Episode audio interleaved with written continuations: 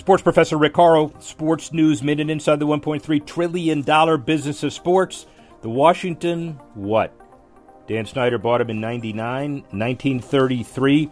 87 years ago, the Boston Braves were renamed the Redskins, and now the franchise worth well over three billion, close to four, eight million a year from FedEx and naming rights. Bank of America, Pepsi, and Nike basically leveraged the change and the bottom line is that the brand, according to Forbes, is 400, $231 million, but yet the $205 million for the FedEx naming right to the stadium almost is worth the change. So, where do we go from here?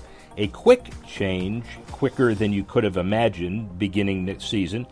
Now, the Blackhawks, the Indians, the Braves face certain issues with their heritage, and 2,200 high schools have Indian related names as well. The issues certainly are important, and $500,000 for the logo change and maybe 10 figures for signage, branding, and the like. It is a weighty issue. At least it's happening and long overdue. Sports Professor Rick Horrow, Sports News Minute.